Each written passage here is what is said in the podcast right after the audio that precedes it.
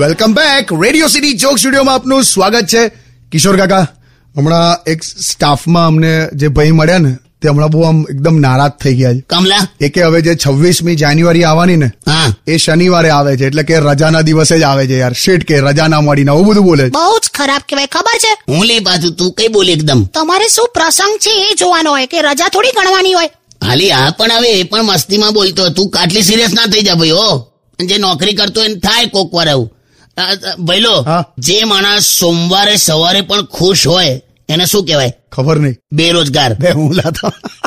એટલે મસ્તીલા આ તો કઈ નહીં પણ હવે તું આટલી બધી સિરિયસ ના થઈ જઈશ હું તો દેશભક્તિના ગાયનો અત્યારથી ચાલુ કરવાનું છું યે દેશ હે વીર જવાનો કા અલબેલો કા મસ્તાનો કા ઇસ દેશ કા યારો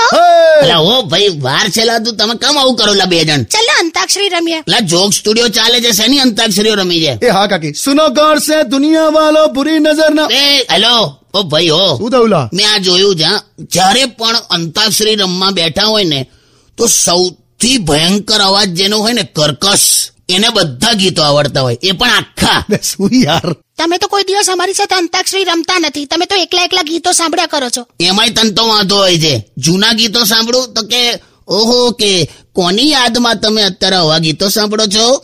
અને નવા ગીતો સાંભળું તો કે ઓહો કે બહુ જુવાની ફૂટી છે કે મજા આવે છે મને આવું બધું તમને કહેવામાં મને નહીં આવતી પણ પણ હું તો ખરેખર સારું કહું છું કાકા જો વંદે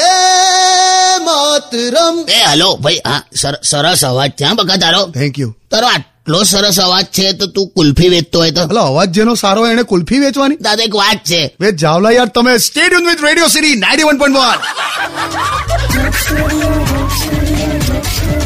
Undian. Radio